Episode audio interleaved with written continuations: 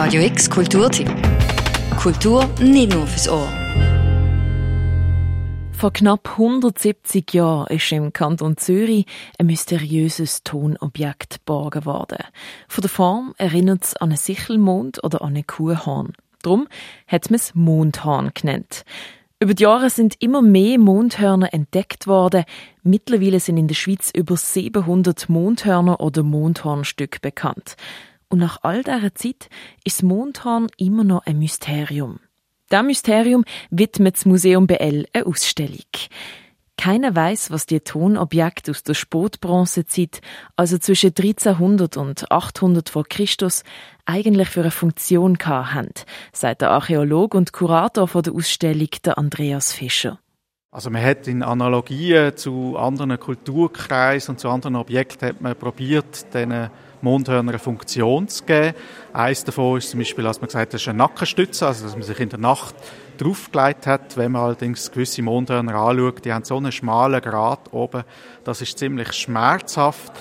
Man hat auch gesagt, das könnte ein Feuerbock gewesen sein, also dass man es braucht hat, um das Holz draufschichten in der Feuerstelle oder einen Grillspieß drüber zu legen. Auch das kann man heute eigentlich ausschliessen, weil die Mondhörner einfach zu wenig Brandspuren für das aufweisen. Es sind also viele Deutungen und Ideen, für was die Mondhörner genau gesehen sind, wieder verworfen worden. Objekte aus der Bronzezeit sind schwer zu deuten, weil die Menschen damals noch nicht aufgeschrieben haben. Wie deutet man also ein Objekt, wo jegliche mögliche Funktion schon erwogen worden ist und keine schriftlichen Übersetzungen existieren? In der Archäologie haben wir einen Spruch, der heißt, was ich mir nicht erklären kann, schaue ich mal als kultisch an, also Sachen, wo wir in der Funktion nicht können bestimmen, bleibt als letzter Ausweg dann immer noch einfach, dass man sagt, ja, das ist halt etwas Kultisches. Als letzter Ausweg quasi ist das Mondhorn also als Kultobjekt deutet worden. Archäologen vermuten, dass die Mondhörner hätten sollen vor bösen Geistern oder vor Krankheiten schützen, sagt Andreas Fischer. Trotzdem bleibt alles Spekulation.